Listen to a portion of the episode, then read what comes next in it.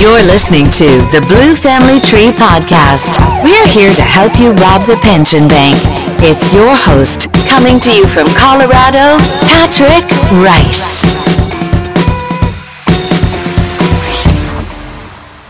Welcome back to this episode of the Blue Family Tree. Just like she said, our goal here is to keep you alive well into retirement. Take that pension bank for every last cent that you can. In order to do so, we give you a few things to think about that will keep you alive and get you home safe at the end of every shift. Thank you, Chandon, for that introduction. This is Patrick Rice at the Blue Family Tree, and welcome back to this episode of the Blue Family Tree podcast. First, before we get into anything else, I want to throw down the gauntlet for a challenge for all of my listeners out there. If you are in law enforcement, or even I'll, I'll entertain the idea if you're just a close law enforcement supporter who has something you feel you can provide. Uh, but if you're in law enforcement and you want to take up this challenge, here's the deal. Chandon there, you heard his voice at the beginning of the episode. He is a great friend of mine. I want to work Chandon out of a job. I want you, my listeners, to shoot me an email at patrick.rice at thebluefamilytree.org and let me know that you want to do the intro or the outro message. And we can even plug you in for both of those. And uh, I'd love to have my law enforcement listeners from across the country who have something they think they want to share or something important that could save police lives contact me and set something up and we can talk and we can even get you on the show. The show is about you, it's from you and for you and everything about you. So get a hold of me if you feel you have something that you can provide that's going to help save police lives and we'll even record you for the intro and the outro and change up the voice on the beginning and the end that caps this episode every time it's on. Today we want to talk about the importance of having a good partner and of being a good partner at work. There's all sorts of things that a partnership means. There's all sorts of ways we can view partnerships. One, of course, that we're going to talk about today is your backup officer on the street. Now, if you work for some agencies like LA or New York or a bunch of other, the other big agencies, I'm sure you might have a backup partner right there in your passenger seat with you. And I don't even know how that all works. Uh, those of you that work in those agencies probably have a better idea. Is one of you primary and the other's cover? Do you switch back and forth, or is it always the driver, always the passenger? I, I don't even pretend to know how that works because that's not the world that I live in. As a matter of fact, I did a ride along a number of years back with LAPD. I have two brother in laws that work for LAPD and I actually had to ride with the sergeant because all the street level officers have two in a car already. And when those guys heard that I work by myself and I don't have a partner right there in my car and that sometimes my backup is 20 or 30 minutes away, they thought I was the crazy one. These are guys policing the hoods of downtown Los Angeles, and they thought that I was crazy because I didn't have a cover officer in my car with me. So it's definitely a different feel for uh, backup and cover officers and being a good partner, depending on where you're at in the country. But the bottom line remains the same. That if you're going to be a cover officer, if you're going to be a partner, you need to be a good partner. You can't ever let your buddy down years ago we were looking for a bad guy and we've been looking for him for a couple weeks and we had a number of tips here and there about where this guy was at and uh, his name was jesus we'll leave the last name out for the purpose of uh, publication here but uh, we finally got a good tip one day that jesus was a passenger in a car that had just left a local store and was headed back down in towards the center of our town in order to get to the center of the town you had to go over a bridge over the colorado river well, one of the partners that I work with on a regular basis, a great officer, somebody I've come to love and respect, and uh, always had a great working relationship with. I always knew that if he was on the call, everything was going to be okay. We had a good working relationship, and we were able to read each other's minds pretty well. Well, he was the one that ended up pulling this car over, and I was the second uh, car right behind him. And as we got this car to stop, it didn't stop where we wanted it to, which is your first indication, right? Anybody who's been doing this for a minute, you pick the location of your stop. If the offender picks the location, something bad might be about to happen. So that was exactly the case here. This offender passed several good positions for a nice traffic stop and ended up stopping in the middle of the Colorado River Bridge, right over the top of the river. Certainly not an ideal spot for a traffic contact, particularly with a man who we've been looking for, who we know is armed and dangerous and is going to cause problems for us when we go to arrest him. Well, as we exited our vehicles and started approaching the offender car, my buddy went up on the driver's side because he was the initial stop uh, officer, and I went up on the passenger side. And as we began approaching, I saw my my partner begin uh, accelerating his movement towards the car and drawing his gun. Uh, so I, of course, did the same and mirrored him on the passenger side, and uh, quickly realized that what was happening was the passenger, I'm sorry, the driver had jumped out of the car, and the passenger, who was our target in the front seat, he began trying to climb into the driver's seat. So uh, we get up to the car and we're yelling at him orders, and we end up in a small physical tussle with him, trying to drag him back out of the driver's seat before he can throw the car and drive. So picture this. My partner is on the driver's side with the driver's door open, and he's trying to push the subject out of the driver's seat back into the passenger seat. I've got the passenger door open, and I'm trying to pull him back in, but he's got his legs straddling the center console and he's kind of wedged himself in there and he's trying desperately to get the car into drive and drive away. He's got one foot, his left foot over there. All he has to do is get it on that brake and he'll be able to get this car into drive. With both of us half hanging out of the vehicle, we knew this was going to be a really bad moment if he could get that car into drive. So my partner, paying close attention and understanding what can't happen, uh, does everything he can to pin that left leg down against the center console so it can't reach that brake and he can't engage from park to drive. I see that he's done that as a good partner. I can see he's done that, and I'm very thankful. And I know as long as he's got that foot pinned, we're pretty safe where we're at. So I start to reach for the keys to try and un- undo the the ignition and get the car turned off, and then we don't have to worry about the brake anymore. Sure enough, I'm able to get the keys out of the ignition and throw them on the ground now all we're in is a tussle with this guy trying to get him under arrest. Well, here's where things went a little bit south. As good of partners as we were, and as much as we had worked together, somehow there was a miscommunication at this point. Uh, the extreme exigency was over as the keys had been removed.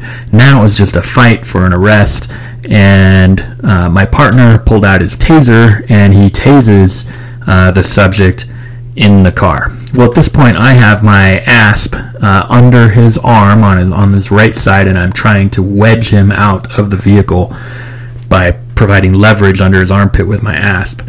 Well, all 21 feet of that metal conducting wire landed on top of my asp, and I took the ride right along with Jesus.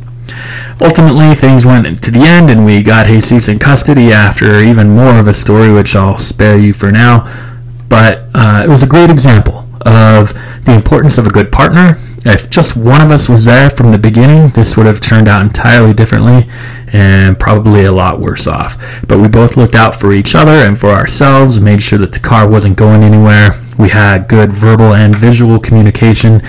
But good partners have all sorts of different looks and feels and, and aspects to them, not just trying to take a bad guy into custody. A good partner is important in the locker room, a good partner is important in the briefing room. Sometimes a good partner is important in the sergeant's office uh, when you're standing tall in front of the sergeant's desk. A good partner is important at home. We need to check on each other. We need to constantly be up on each other and making sure that everybody's doing okay. It's not just about effecting an arrest safely, but it's about surviving a career. Having that good partner who's paying attention and is dialed in to what's going on with you and you with them is just as important as having an officer who you can rely on when you're effecting an arrest. And sometimes it's a guy who can call you back.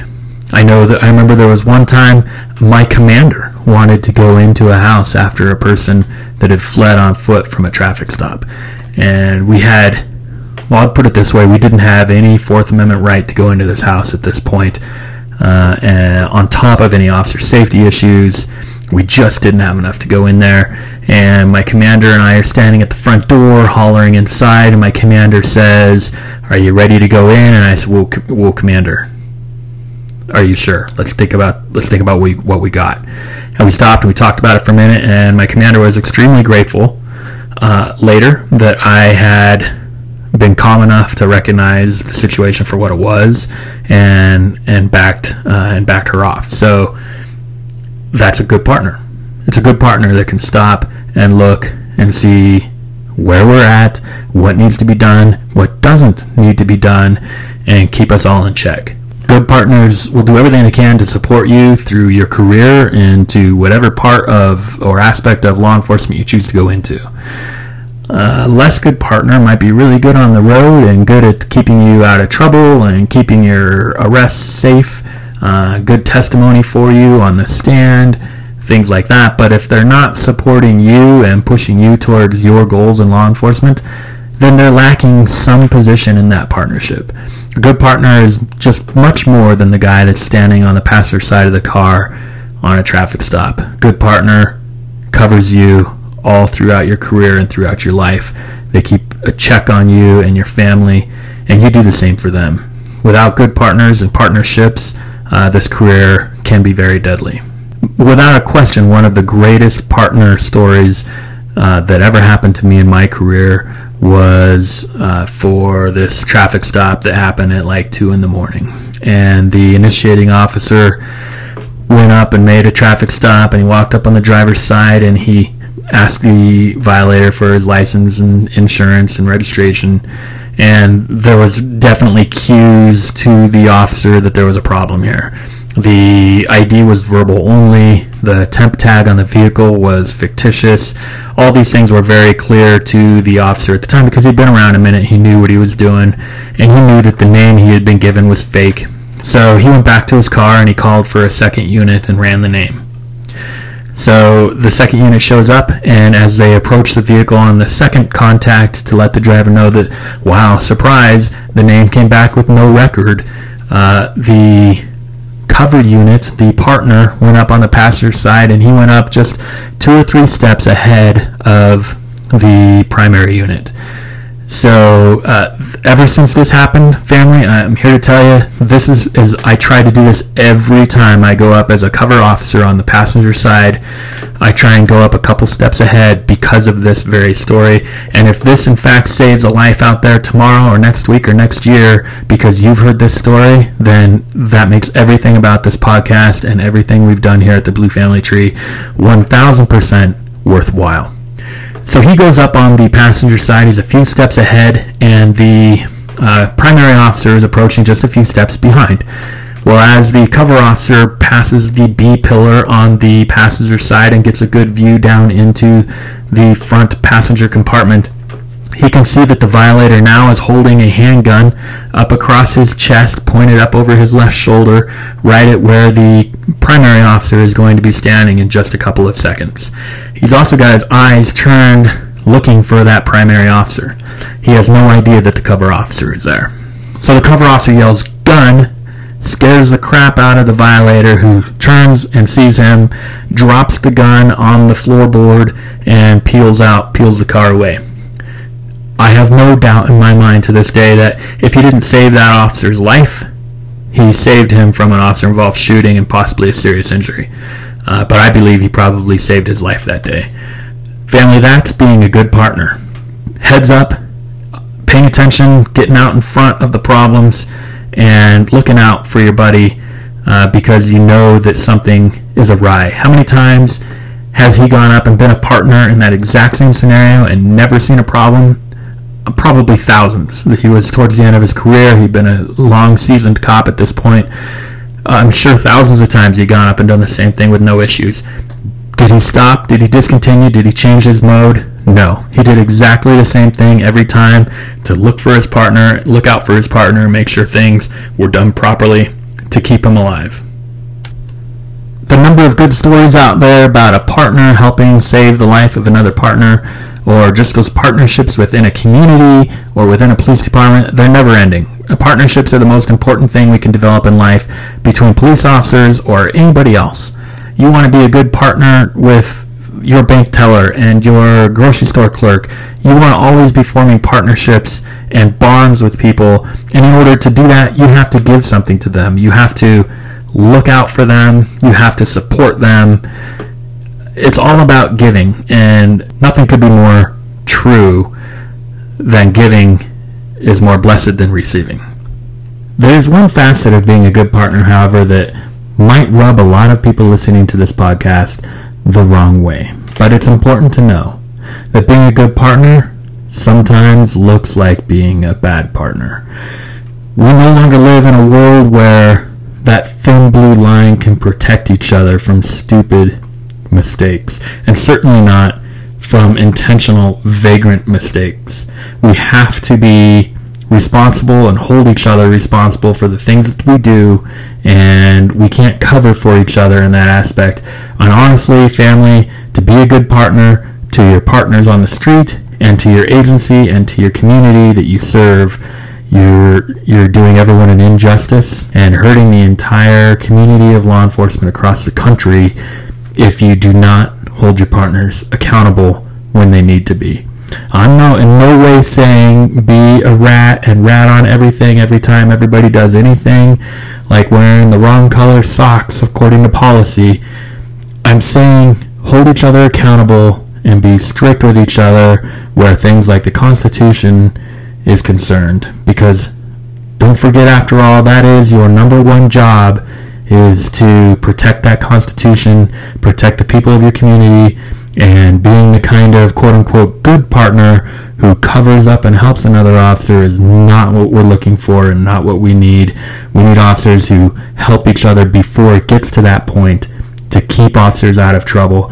Once they've crossed that line, we need officers who are good partners by holding each other accountable and doing the right thing when somebody's stepped over that line. You're listening to the Blue Family Tree Podcast. Through this journey that the Blue Family Tree has been on, we have met dozens upon dozens of law enforcement officers and law enforcement supporters from across the country. We opened our doors in the fall of 2016, and the number of partners and partnerships that we've been blessed with is at this point countless, and we're only a few years in. But the important thing is the reciprocation. We support other nonprofits and we support law enforcement officers and communities and families across the country, and they support us back. Right now, we're going to go through just a few of those and organizations that we support, and we're going to introduce you to some great nonprofit law enforcement organizations that you can help support anywhere in the country. Joining me now is Rachel L. from Coins for Cops. Uh, you can find her at coinsforcops.net on the internet. And uh, Rachel, uh, I understand that you have a passion to kind of help give back to the community and the police that have supported us across the country. Why don't you tell us a little bit about where that came from and uh, what's going on with Coins for Cops? Yeah, hi, Patrick. Thank you so much for having me on. Um, I used to be a firefighter, uh, volunteer firefighter for about two years, and worked uh, very closely with police officers. So I have kind of that background. Uh, don't hold that against me. No, and, no, no. Um, and, Some of my best um, friends are firefighters. We love we love our hose draggers here at uh, the Blue Family Tree. That's a good way of calling yes, yes. Um, but uh, you know, I just I, I, have friends who are police officers. My dad was ex-military, and I just have I've always had a soft spot for police. I think what you what your job entails, most people don't understand. And um, like I've said a million times before, nobody ever calls the police when they're having a great day or come join us for the fun festivities. It's always, you know, when there's a problem going on. And, you know, it's very taxing, it's very wearing, and people need to understand that. And um, over the last year and a half, especially, not that this hasn't happened before in history, but like, I just, I was appalled by the way the, the mainstream media and, and several other, you know, outlets were, were treating police officers and and uh, demonizing them and, and I just I couldn't stand it. It was horrible. I saw some of my friends who are police. Um, I saw their morale just go down and so I just needed to for me I, I just wanted to give back. I just wanted to let them know, hey, at least one person still says thank you and we do appreciate you. And so that's kind of how it was started. Well, we appreciate it very much, and I'll tell you, uh, in a lot of communities across the country, there is a great deal of support. Uh, I know there's many cops out there, myself included, who we go out to lunch, and people are uh, all too ready to come up and say thank you. Uh, some even purchase your lunch for you. Uh, there's still a lot of great Americans out there that love their police and to have uh, just one of those as an example step forward and do coins for cops really is amazing. Uh, so you have a coin that you basically adopt. You adopt agencies and then um, and then honor the officers in those agencies with a coin. Yeah, yeah, and actually, I have one right here. So I just changed the design just slightly now, but uh, this is the the old version. I get the new ones in very soon. But yeah, they get that, and they get a thank you card. Um, and I try to to adopt whole departments at the same time, and that includes all personnel. That includes um, like for Surprise Arizona Police Department, I did all their volunteer police as well because. Um, yeah, because in, in dispatch and, and records, because the, you guys all work together, and without each part of the uh, of the department, it wouldn't work. So everybody gets it. So basically, what I have people do is um, you can either just donate to me. Uh, or, or not me, but my organization, and um, and what then I do is I pick a department and I use those funds just to go to that department.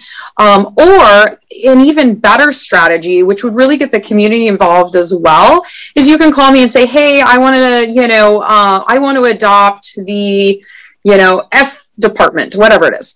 And I say, okay, I will call them. Let me see how many personnel they have. Let's say they have 100 personnel. So then I call you back and I say, okay, it's going to cost this X amount of dollars plus shipping unfortunately we can't get around that. But and then i say you know um, we can do this. I'll ship it to you. You can go deliver it which is really fun too. And then you can have a photo shoot with them. And then all i ask in return is, a, is the photo because uh, i like to put it up on the website um, to show all the people that i've uh, that i've been able to think which is really oh, the most fun for me. So there's lots of ways. You can also buy a coin. For each coin that you buy at fifteen dollars, you can uh, each uh, an officer is given another one. Do you have any idea how many coins you've handed out at this point? I have given out almost 750 wow, so far. Yeah, I'm. I should be delivering to um, another department here, another 145 officers in the next, hopefully, week.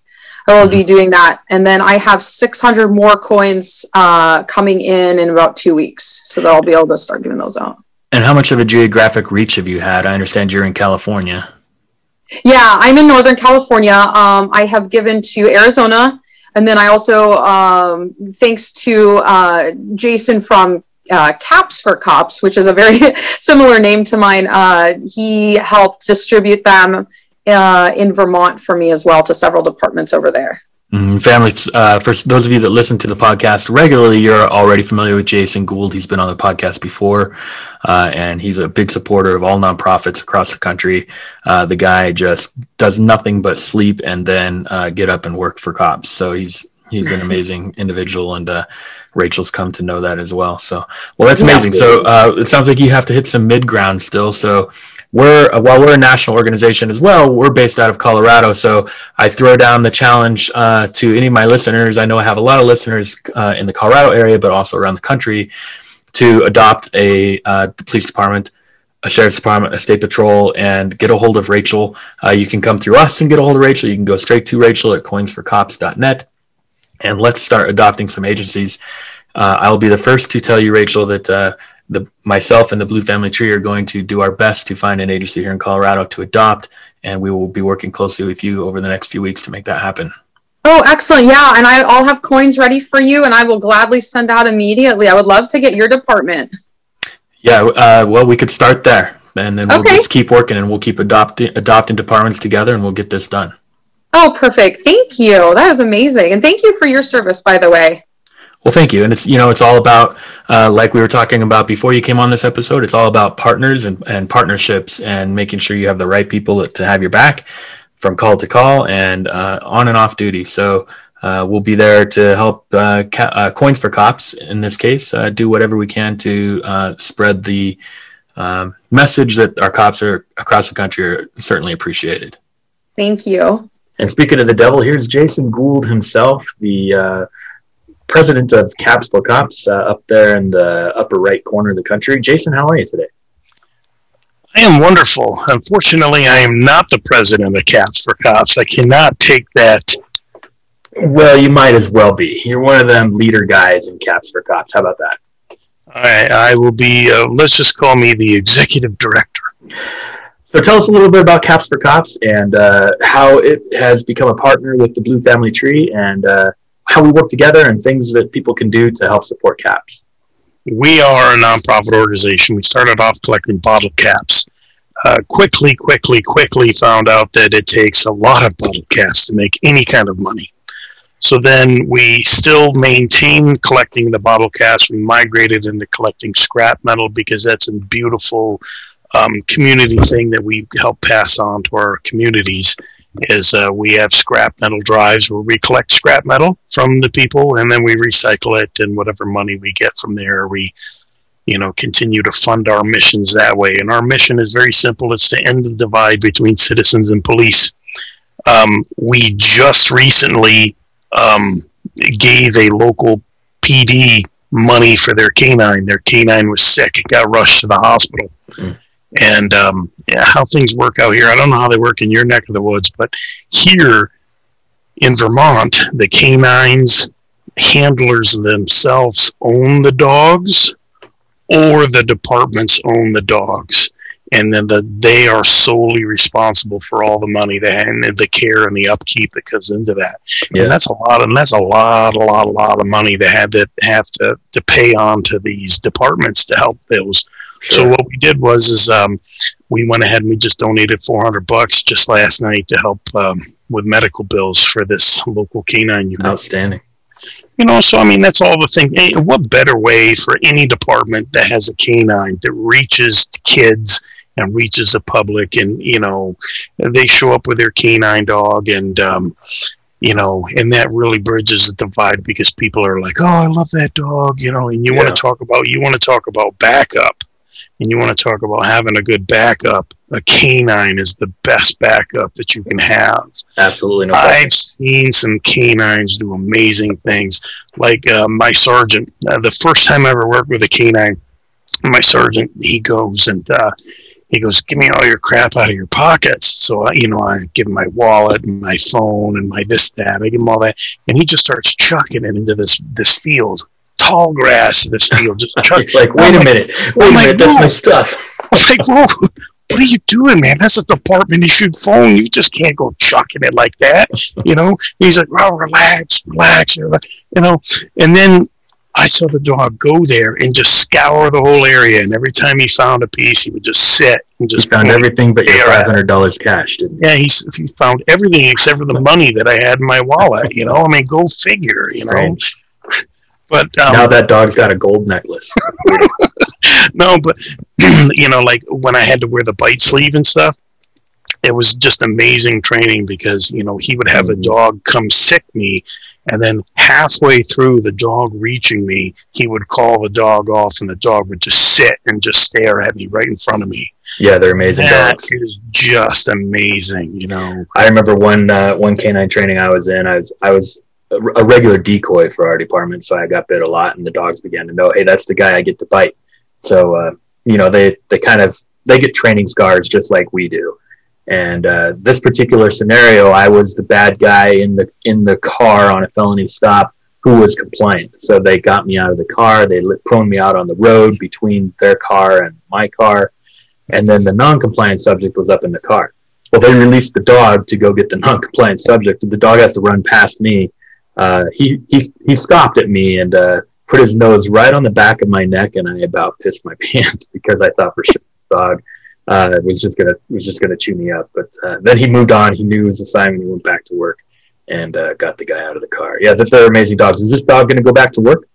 Eventually, it will. You know, he um, the handler let me know this morning that uh, they didn't have to do surgery and the dog is home now and just recuperating and whatnot. We actually bought this uh, this canine team a, a cruiser fan that mm-hmm. whenever the temperature gets too high, it automatically kicks on the fan, the windows all drop, and everything like sure. that. So, a must, a must you know, for those cars. Well, yeah, and that is a, it's a lot of money to go on to the, these departments to help fund mm-hmm. to try to you know get a canine unit. But there's such an important tool to have in any neck of the woods. Well, you do great things not just for canines, but for the entire department, and you do great recognition of police officers across the country Well, we try to. I, I appreciate it. You know, we try to. Yeah, but um, the thing is, is how we got involved with. Uh, you know, you asked before. Uh, you how we got involved with uh, Blue Family Tree is uh, uh, back before when Josh was here. Uh, he was our the founder of um, Caps for Cops. He um, kind of got hooked up with you, and um, we just kind of bridged that gap and just kept things going. And uh, we set up several different fundraisers between you, you guys and us. And as far as I'm concerned, is um, we're we're all like a family. You know, when yeah. you, want to start talking about the blue family, you know, I mean, that's what we all are. Is uh, us us nonprofits, us police supporters, we're all part of one big blue family coalition, and we all should support each other, which I always try to do, and I know you try to do, and you know, and certain other um, nonprofits do. And it's just and that that's that's what we need to do because if we're all speaking with one voice out there and that that's the best. And if we all support each other. It's you know you have one mission and we have one mission and other people have other missions. And you know um, our mission is to thank the living and and your mission is to help try to honor and protect the dead's family yeah you know yeah so it's it's the same goal, just different avenues trying to get there. You know, so I've been very blessed through my travels with the Blue Family Tree to have met such incredible police officers and police supporters across the country, and organizations like yours who help support other organizations are are paramount, absolute key. Uh, you know, you're absolutely right. We should be supporting each other and helping each other, not uh, trying to block each other and take from each other. Uh, family, if you want to collect scrap metal and give to uh, Caps for Cops, absolutely do so. If you want to support the Blue Family Tree, do that. If you want to do one or the other, or both, or none, that that's entirely up to you. I'm not here to tell you to support one and not support another. Uh, all these nonprofits that you learn about through our podcast and our website are amazing nonprofits that support law enforcement across the country. Uh, and Jason absolutely is one of the best supporters of other nonprofits that you'll ever meet. Oh, stop! But I can say one thing though: um, if giving money is great, but if they can't give money, which you know, the only thing that we can ask for is, you know, help spread our mission, help spread our voice around. You know, yeah click like, click share on on, on these stories and stuff. Like, that, likes are great, shares are better. Yeah, you know, share that stuff, get it around, beat that algorithm on Facebook or whatever your social media platform is. Beat that algorithm by shares and likes. Absolutely. Well, that's that's worth much more than just somebody giving me a couple of bucks for here and there. You know, you know what I'd like to see people do out of this podcast and hearing your voice today, Jason, is I'd like to see people across the country beautify their own communities by collecting scrap metal and basically become mini caps for cops satellites that do what you do. They set up their own drive, they do the legwork, they beautify their community, and then they send the money to caps for cops who can then even turn around and put it back in their own community, wherever that is, uh, by finding a police officer that deserves to be honored. Well, better yet, you know, I'm also looking for state representatives. So if there's anybody in a certain state that wants to be a rep for us, they can reach out to me.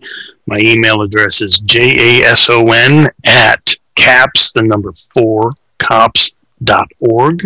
They can reach me there. They want to contact me and become a state rep. That's no problem. We can start talking about fundraisers. We can start talking about thanking police officers out there in your state. We can start talking about moving programs out there, having whatever whatever they want to do you know we can we can try to do it out there and that's no problem. But you know i, I do have to warn you though um, i come with a lot of baggage because you know if you want me along you're going to get the blue family trees stuff and you're going to get everybody else's stuff too because you know but it's all positive and no negative. There's I no, come, no negative I come I come kicking and screaming with everybody else's stuff and that's the way it should be. I always always always try to post and try to promote positive, positive, positive police stories and stuff like that. And that's the way that it should be. And, um, you know, I'm, I'm here to help support, you know, so whatever I can do to help. Family, follow Caps for Cops on your social media pages and uh, make sure you get in touch with them if you have some scrap metal or programs that you'd like to do and jump in and help Jason out up there in the upper right corner of the country. Jason, thanks for joining us today. You're welcome. Nice talking to you. Hey, I'm on vacation every single day because I love my occupation. Yeah, always on vacation because he loves his occupation. It's Bill Kingston coming to you from down in Florida. Bill was a New York police officer who uh, has since retired and he's taken up a travel agency uh, idea. And I'll let Bill explain the rest to you. Bill, welcome to the program. Hi, thanks for having me, Patrick. Yeah, absolutely. Um, so you come from New York City. Yes, I uh, did 21 years with the New York City Police Department. Uh, we originally the transit police until there was a merge. Uh-huh. Um, but I retired as a lieutenant with the New York City Police Department. Had a great career, very successful. Made a ton of friends. Uh, had a ton of partners that remain to this day. Where I'm retired nine years, and I still remain friends with a lot of the people I worked with. Yeah, that's excellent. That's excellent. Uh, and are there still any on the road up there? How long have you been out? Uh, I've been out nine years. Um, unfortunately, most of the people I worked with have left over the last couple of years with a lot of the issues that are going on in New York. They uh, sure, sure, just really couldn't, uh, you know, couldn't stay on anymore. But I still have a couple of people that are still active. What's the average career span of a New York City police officer? Type? I think 22 years is, is uh, up there, isn't it? Uh, yeah, it it is. Uh, when I came on the job, you could retire at 20. I stayed a little bit longer than that.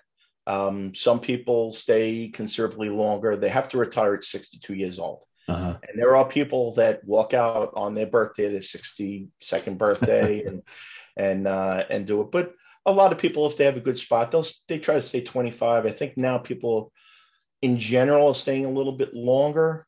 Yeah. Um, the younger people staying a little bit longer. The old timers like me can't get out fast enough because of uh, a, a, lot sure. of changing situations.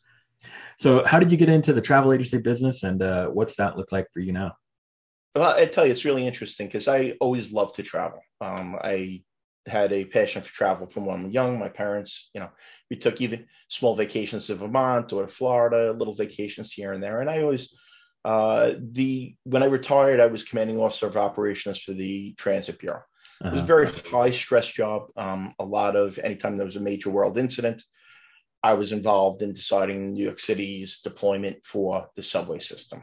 Okay. Uh, terrorist attacks, everything along those lines.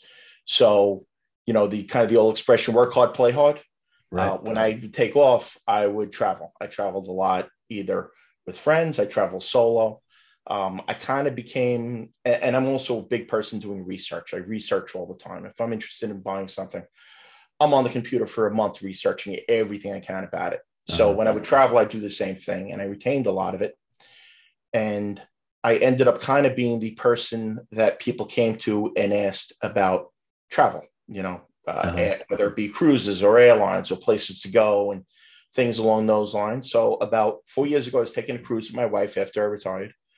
Uh, I went to a one of these meet and greets, met somebody who was doing tra- travel agent work. I didn't think travel agents existed anymore. Right. Um, they do. And I've discovered that it just serves such an amazing purpose. And I've connected with so many active retired law enforcement from all over the country. It's been great. Yeah, that's great. As a matter of fact, uh, you sold me a vacation a few years back. That's kind of how we met uh, yes. to start with. So, yes. Uh, so how do people find your agency and, and what's the benefit of them going to you rather than uh, somewhere else? Well, they can usually most of my stuff's on Facebook. Um, I'm Finest Travel Agency. You can find me on Facebook. My name is Bill Kingston. You can find my personal page too. Uh, the vast majority of my clients are active or retired law enforcement, military, some sort of first responder, and they're more friends than anything else.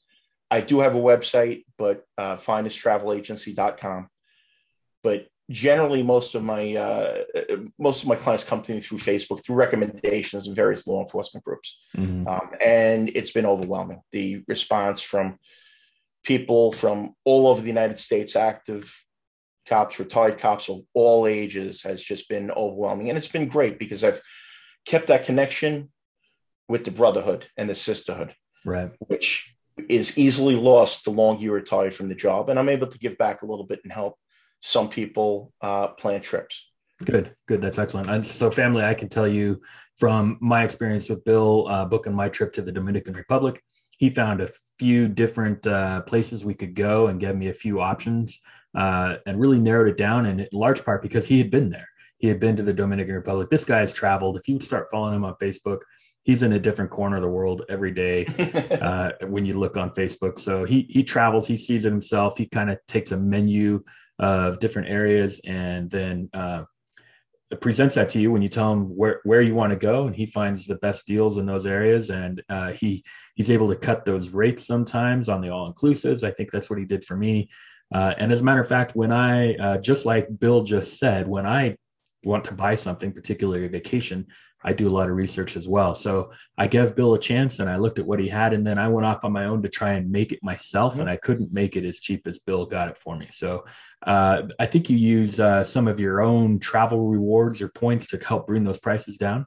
Yeah, I do. I there's there's no fees or anything like that. Um, you know, I do this well as basically as a service to uh, you know my active and retired brothers and sisters.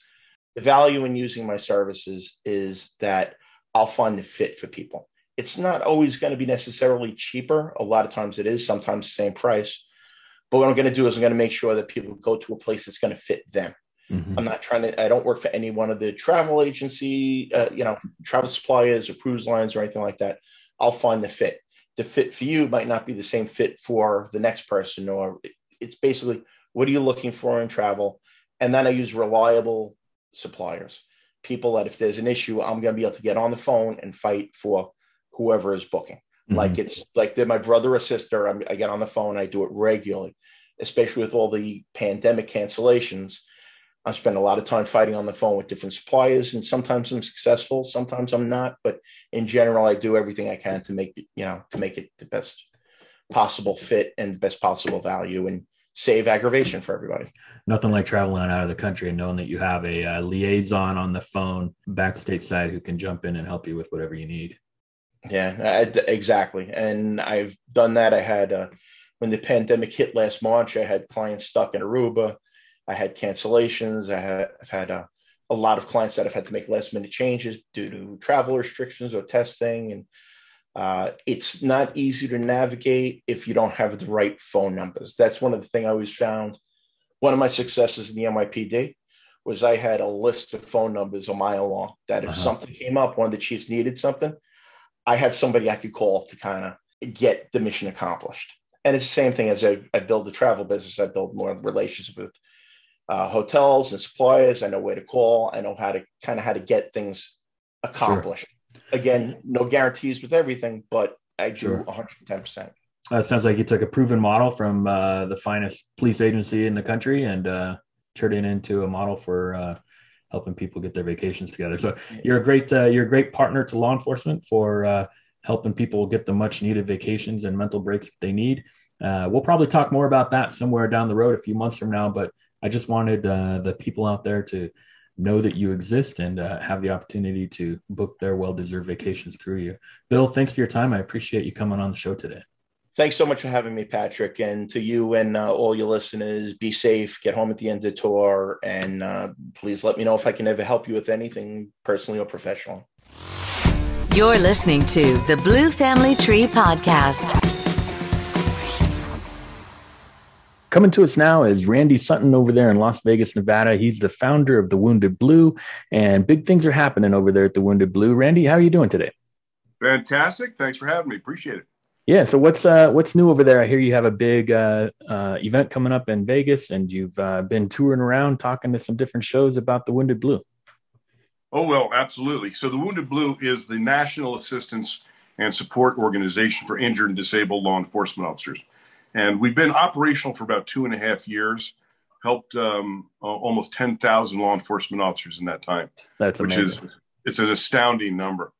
And what we what we do is we provide peer support for injured and disabled officers, whether those injuries are physical or emotional and psychological. So my team is made up entirely of police officers, law enforcement officers who have been seriously injured, shot, stabbed, beaten, run mm-hmm. over, screwed up, and screwed over and uh, they, and they are they want to continue to serve, and they do so very very admirably. So one of the things that is important in our mission. Our, our mission statement is very, very simple to improve the lives of injured and disabled officers through our SEAL approach support, education, assistance, and legislation. So, as far as our education component, we got something really cool happening. Um, you know, in this in this new day and age where where we think that the public is is against us, there really is a whole bunch of folks out there that truly support law enforcement.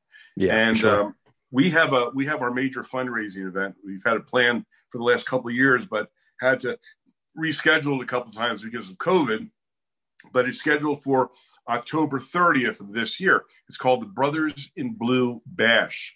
It is a celebration of law enforcement unity and pride to support the wounded blue. So I was going to some uh, lo- local business people looking for sponsorships for this. And I went to go visit the uh, largest, the president of the largest construction company in Nevada. Its name is uh, Guy Martin. And Guy and I sat down and I hit him up for, for sponsorship, five or 10,000 bucks for this, for the bash. And he says, you know, I really love what you guys are doing over there. What would you do if you had the resources? How would you have a, a wider effect on law enforcement? And I, I said, I know exactly what I would do. I said, I would create a training event like no other um, to teach every aspect of surviving a law enforcement career mm-hmm. physically, emotionally, psychologically, family, relationship survival. And he said, okay, uh, how much do you think that would cost? And I said, I'm going to only guess 40, 50,000 bucks. Well, guess what? He made it happen. Are you kidding me? No, I'm not kidding you one little bit. And so this training event that's coming up October 28th, 29th, and 30th here in Las Vegas is going to be a training event like no other. Um, first of all, I've got the premier speakers on law enforcement coming. Dr. Kevin Gilmartin, who wrote the book Excellent. "Emotional Survival for Law Enforcement." He's a he's been a good friend to me for many many years. I have Jason Schechterle, the uh, who, who, survived the horrible burns uh, when his patrol car was hit, and is one of the one of the most uh, dynamic speakers I've ever heard about survival. I've got um, um Dave and Betsy Smith. You remember J.D. Buck Savage? Mm-hmm. Uh, his they were the the lead survival instructors for law enforcement uh, for many many years. They're premier. They're the best in the business. Um, I've got I've got um, Vicki Newman who wrote How to Love Your Cop, and her husband who was a deputy chief in uh, CHP. Um, this is going to be an amazing training conference. But one of the jobs that I had, you know, I'm a retired lieutenant from Las Vegas Metro. And one of my jobs was to, I was in charge of advanced training for the department for years. And um, I went to, I went to untold numbers of training conferences. And most of them, quite honestly, you couldn't wait to get the hell out of them. Right. Because they were they, they were just you know they were they were kind of dull. Even well, for, the, for a lot of the country, it's uh, hey, there's a there's a training in Vegas, let's go, and that's not yeah, probably probably well, not that way for you. Right, right. So we're making this. So this is going to be. This is not only going to be incredibly powerful, but it's going to be incredibly fun. The first night, I have uh, Mike Mancini, the world's funniest cop, performing. Okay. On Friday, we have a full blown country concert with one of the presenters, who is a retired Black Hawk helicopter pilot who served in in Iraq and Afghanistan. Fantastic. Lost both of his brothers in combat. Mm and he speaks about grief, but he is also an award-winning country music performer. He's performed at, at uh, the Grand Ole Opry. He's performed at Madison Square Garden. He is amazing, and wow. I got a sponsor to bring his whole band in. We're going to have a full-blown country concert on Friday, and then Saturday night is the Brothers in Blue Bash, and we've got uh, Tomi Tomi Lahren from Fox News is hosting it with me. So this is going to be a hell of an event. Where's your venue there? And sorry. Where's the venue there in Vegas? It's it's going to be at a boutique hotel, the Ahern Hotel, which is right off Las Vegas Boulevard on Sahara. Okay. They're they're giving rooms to to us for less than 100 bucks a night. Great hotel.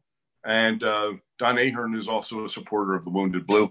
It's going to be just us. There will be no other guests allowed in this hotel. Oh wow, that's great. So, yeah, so this is going to be in a. There's never been a training conference like this, and there probably never will be again. And yes, there will be because we're already planning next year's. Excellent, excellent. I'd like to hear yeah. it. Is there room yeah. still in this one? Yep, there is. There's a there's about 100 seats left. So uh, I urge people to go to thewoundedblue.org. That's thewoundedblue.org and look under events. It's cheap as hell. It's 295 bucks, and that includes breakfast and lunch. Excellent. So yeah, you can't beat it. You really. And it sounds like you have all the bases covered, not just on duty but off duty, surviving a career, dealing with the aftermath of something tragic uh, in your career. Uh, it sounds like you got it all covered with some of the best in the business. We absolutely do. Um, it's it's going to be inspirational. It really is. And of course, it's going to save it's going to save lives. That's yeah. That's what that's what we're all about is saving lives. That's number one. Not just saving lives, but saving quality of life as well. Yep, exactly. Yep. And then, of course, anything raised, any proceeds from this go right back either into the Wounded Blue or towards these uh, officers that need that kind of assistance. Correct. Exactly. So we are a nonprofit. Uh, nobody takes any salaries. Uh, all my all monies that we raise go back into operational costs. That's excellent. And then you mentioned uh, SEAL, and I, I, would imagine you have a uh, big uphill battle on the legislative side that probably requires some dollars uh, dealing with uh, the uh, in, the insurance companies and the uh, workers' comp companies. I'm sure they're probably your biggest nemesis. They what what is going on in this country when it comes down to officers who are being injured is absolutely sickening.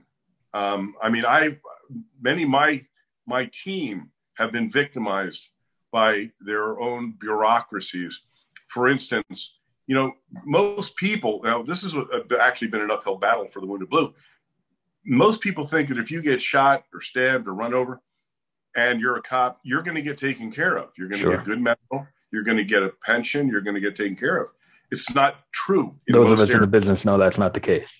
Right. Yeah. Now, in some places where that have strong unions and strong workers' comp laws, then they don't have as much of a battle. But many, um, I mean, what happened to me, the reason that I, I knew about this was why the reason I retired from Metro was I had a stroke in my police car. Mm. That, that ended my career. But then the department literally turned its back on me and refused to pay my medical bills. Forced forced me to go to court and fight them for a year. Right and they knew they had to. They just didn't do it. Well, that was for a non-duty stroke, and it was very clear in the workers' compensation laws that we have here that it was covered. Officers around the country are being shot or being run down, right. and they're and they're not and they're having their medical their their medical issues declined. Yeah, because that um, might have happened anyway, right? Even if they weren't on duty. yeah, it, that's, that's the argument they give you. It's yeah. literally outrageous. I mean, we have a documentary film. I don't know if you've had a chance to see it. It's called The Wounded Blue: Service, Sacrifice, Betrayed. It's mm-hmm. on Amazon. It's on all the. It's it, it'll shock you. It'll blow your it'll blow your mind because I mean we have an officer in Oklahoma shot in the head by a suspect. They don't give him a neurologist saying it's medically unnecessary. Yeah. They don't pay his medical bills for a year and a half. He loses his house, loses his car. I mean, it's it's absolutely an outrage. So fighting them fighting them is really, really difficult. They have all the power, they right. have all the money. But we have had some successes changing or re uh, kind of um, streamlining the public safety officer benefit program from the Department of Justice. We've been working with uh, with the senators. Uh, Heidi Paulson is my legislative liaison. She is married to a severely injured disabled officer who has been fighting the good fight for years, literally. Yeah. And we finally had a little bit of, of uh, breakthrough uh, in, uh, in easing the restrictions for uh, public safety officer benefit for severely injured officers. So Good. that's still, but it's a long, slow process. And every day, every day we're fighting. And but every state's most, probably different. You, you, you can't just win in one state. You got to go to each state. That's the problem because every single state has a different workers' compensation law. Right. So there's no there's no law firms that that cover each they cover every state. It's really it's a it's a mess. It's a mess. Well, I'm sitting here as a as a 20 plus year cop uh, with a, a L5 and L uh, L4 injury, and uh, you know the the duty belt every day, and the yeah. and the interior armor, and then the getting in and out of a car and then I, I, got hit on my motorcycle, and so I had some back pain and back injury from that. And uh, my workers' comp uh, told me they've never heard of uh, police officers with lower back pain before. And uh, clearly, that's a lie. They've heard of that and they've dealt with it and they've paid it out before. But here I am, uh, yeah. getting no help from workers' comp. No, they they they fight you every single. They will they will pay a lawyer tens of thousands of dollars to to keep from paying you anything. And yeah. and hopefully your agency steps in and has something to say about it. But a lot of times the agency uh, tries to step out of the way and keep wash their hands of it.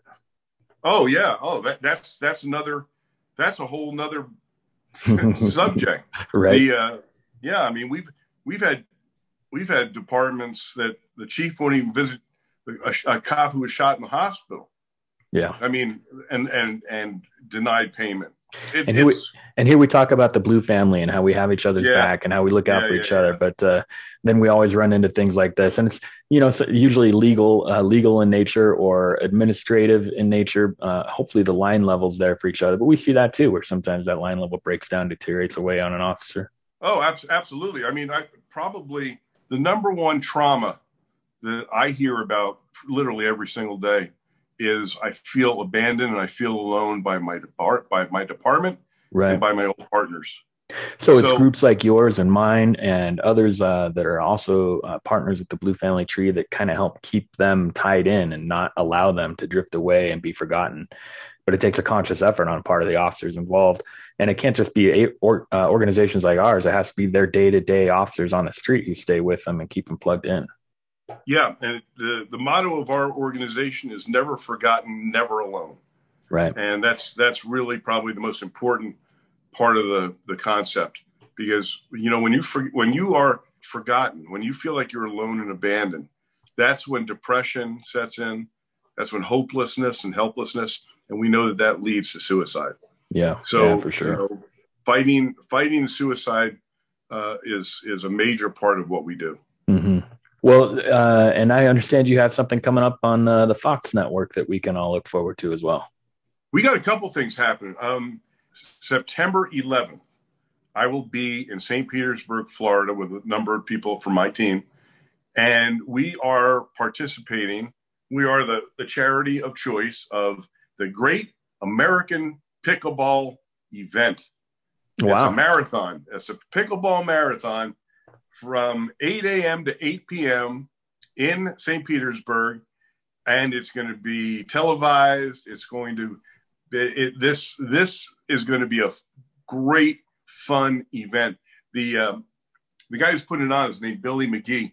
Billy has um, a company. Well, he's got a big tennis center down there, but he he's his, his nickname is King Pickle, and King Pickle is putting on an event that's never been done before. They're trying to get a million pickleball players across the United States to all play during this 12 hour marathon. Okay. All kinds of celebrities going to be participating.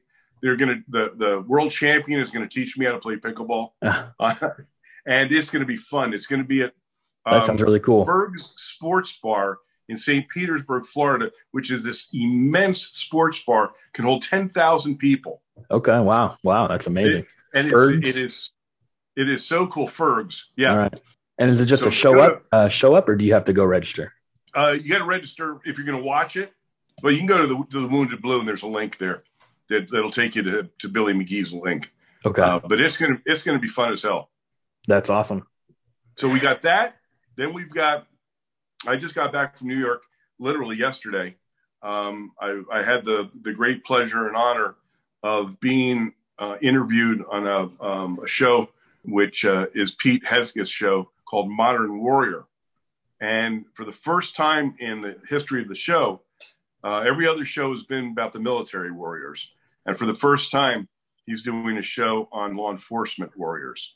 So it was myself, Betsy Smith, who is actually being, you know, is a trainer at our conference, uh-huh. uh, Gary McCarthy, who used to be the superintendent of police at uh, in Chicago, and uh, and a young officer who gave up his career from in Dayton, Ohio, because of the politics there and and and uh, everything that's happening. So it was really interesting perspectives. It's going to air, I think, on the 12th or the 13th, and it'll be on Fox and Friends. It'll be on the Five. It'll be on Pete's show, and then it uh, director's cut will be on Fox Nation. Wow. So okay. we're going to get a lot of exposure um, about. and it sounds like a great panel to hear from anyway. It is, and it was really, it was a very well done show. Um, it, it was basically Pete posed some conversational questions, and then we just took it from there. And you know, when you're talking to when cops talk to cops, as as with the veteran part of it, you know, we all speak the same language. We're all Yeah. talking about, uh, and it was it, it was a very easy, free flow kind of uh, uh, presentation. So I think it's going to be a great show. And I got to do Go ahead. full minute on on what the wounded blue is so getting exposure Yeah. for the organization is vital vital Yeah, absolutely. That's what it's all so about. that was great and then we got on november 4th in st louis i have uh, um, a group of uh, retired homicide cops who have a big training company down there they're putting on a cigar dinner for us Oh, okay. uh, at a country club. They're paying the whole freight. People, and for 150 bucks, you get a full meal at the country club, open bar, and cigars. Excellent. And they're they're donating the money that they raise to the Wounded Blue. And you'll be there for that as well, then, I guess. Absolutely, I certainly will. You think That's I'm going to miss? You think Yeah. I'm going to miss a cigar and a cocktail? Come on. I don't think so. And and you could you could find that on your website as well. yes, yeah, that'll be on there as well. Okay. Well, you guys got a lot going on. That's excellent. Yeah, and that's you know, and you add that to the day-to-day operations. Um, we are also very exciting about this. In 2022, we are going to begin creating our chapter program throughout the United States.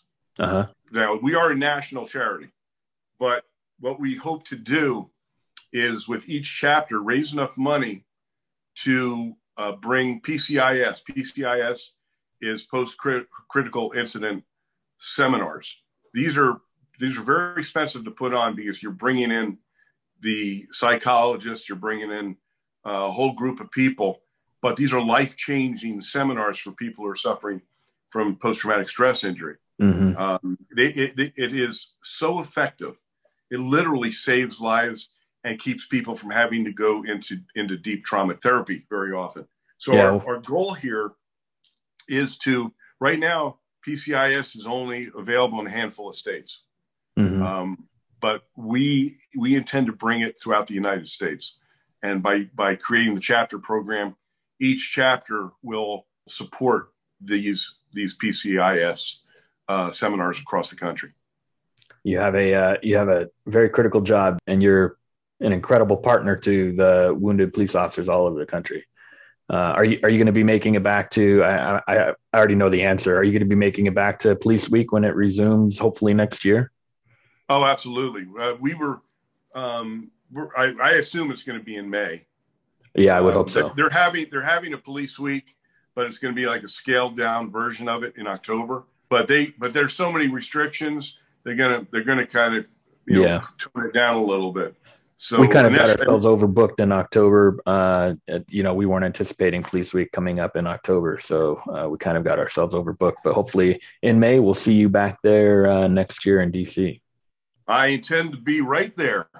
Excellent. Yeah. So, family, make sure you're looking around for uh, for the Wounded Blue and for Randy. Uh, just to recap here, uh, man, he's got a, a full schedule, but starting in September, he'll be in St. Pete, Florida, uh, playing playing some uh, Pickleball. pickleball. And uh, I'm not sure I've Did ever you know that it's the fastest growing sport in America? Uh, no, I never would have guessed that. No, no. Yep, it is the fastest growing sport in America. There are millions of people playing it, and um, and so we're we're hoping to be on the on the cutting edge of this. And this is going to be so cool because the whole point of this is to not just raise money for the Wounded Blue, but to, to but to keep the memory of September 11th alive. Right, of You know, course. You know, we see we see right now, um, you know, schools are are not teaching about it Right. um, and and and this is 20th anniversary. Yeah. So we need to really let people know that we will never forget 9/11. In fact, we're we're building a 35 foot replica of the World Trade Center for this event. oh, excellent. Oh, that's going to be incredible. It's going to be really incredible. It really is. And we got a whole bunch of retired uh, football players are playing and celebrities and uh, it's just going to be a blast. I'm going to be a tired buckaroo by the end of that day. I can tell you that. Well, it sounds like a lot of fun. And then you got to find yourself over in Vegas. So, of course, that's where you live, but then you'll be on the other side of the country there, uh, October 20th to the 30th, and then in St. Louis on November 4th. Um, and then make sure that you're looking for them on Fox in the coming week or two. Uh, yeah, there's something for everybody to participate in around the country uh, with the Wounded Blue. And then just if they just want to contact you and help your organization out, it's thewoundedblue.org. And what if they are themselves a wounded officer? Is there something they need to do to get in touch with you? Easy. We have a contact form on the website mm-hmm. and um, or, or Facebook, the Wounded Blue.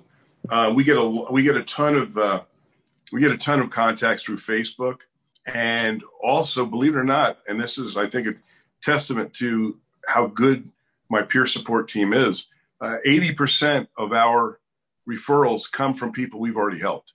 Yeah. So excellent. That it's it's it's tremendous. And if people want to get involved with us, they want to become a sponsor of of one of these events, they can contact me personally, Randy at thewoundedblue.org. It's Randy at thewoundedblue.org. Um, we've we've we're partnering with a lot of people from around the country. It's challenging what we're doing, but it's also very fulfilling. Yeah. And and I'm so proud of my team, uh, who um, Eddie Richardson is my CEO. He was run down, he was ambushed and run over by a suspect in South Carolina when he was a deputy. Um, they didn't give him the proper medical attention when they could have fixed him. Uh, instead, he's living with a life of pain mm-hmm. because they refused to fix. They refused to fix what could have been fixable. Right. Um, I've got uh, I, I, mean, my team is is amazing. These they've been shot, they've been stabbed, they've been beaten, and yet they still um, work tirelessly to help their brothers and sisters. Yeah, uh, you've never you've never seen a team like this. Um, I, they're going to be at the uh, at the Bash, the Brothers in Blue Bash, and at the uh, Law Enforcement Survival Summit, and um, I, I, can't wait for them to meet all the people that that they have um, that that you know are in the law enforcement community. Yeah, that's excellent. Well, uh, the Blue Family Tree is super proud to be partnering with the Wounded Blue as well, and uh, I'm I'm super proud to see how well you guys have done and how many people you've helped. Just to just to know you guys and be a part of that from the outside is pretty awesome. So I uh, I commend you on the work that you've done. Yeah, Randy, it's it's been great talking with you, and uh, we'll talk again soon. That sounds great. Thanks for having me on the show, and remember thewoundedblue.org. There it is. If you want to find Randy and the Wounded Blue, you're going to go to thewoundedblue.org. Of course, our friends over there at Coins for Cops, it's coins, F-O-R, cops.net. Caps for Cops is caps, the number four, cops.org. And then, of course, Bill at finesttraveltips.com, and you can find all of them online at your social media sites and many more uh, groups that we partner with are going to be on our website at thebluefamilytree.org. Go check them out. Uh, we have all sorts of partners under there that you can check out and see different things that people do. We even have a section where you can go state to state and look for businesses that support the blue and start giving your purchase dollars to people who care about what you do for a living. Uh, make sure you get on there and you submit businesses that do just that in your area, and we will get them included. Right now, it's fairly sparse. We need folks out there to start sharing with us those local businesses that support police. Don't forget to email patrick.rice at thebluefamilytree.org if you'd like to do the intro and outro, or if you have something to say on the podcast that you think could save police lives. Until next time, God bless. Thank you for listening to another episode of the Blue Family Tree podcast. Be sure to like and subscribe for future episodes. You can listen to us on iTunes and Spotify, and of course, thebluefamilytree.org. You can also find us on Facebook and Instagram. Remember, our primary mission is to provide families of fallen peace officers with a financial gift made up collectively from law enforcement families and close law enforcement supporters from around the country through small monthly donations.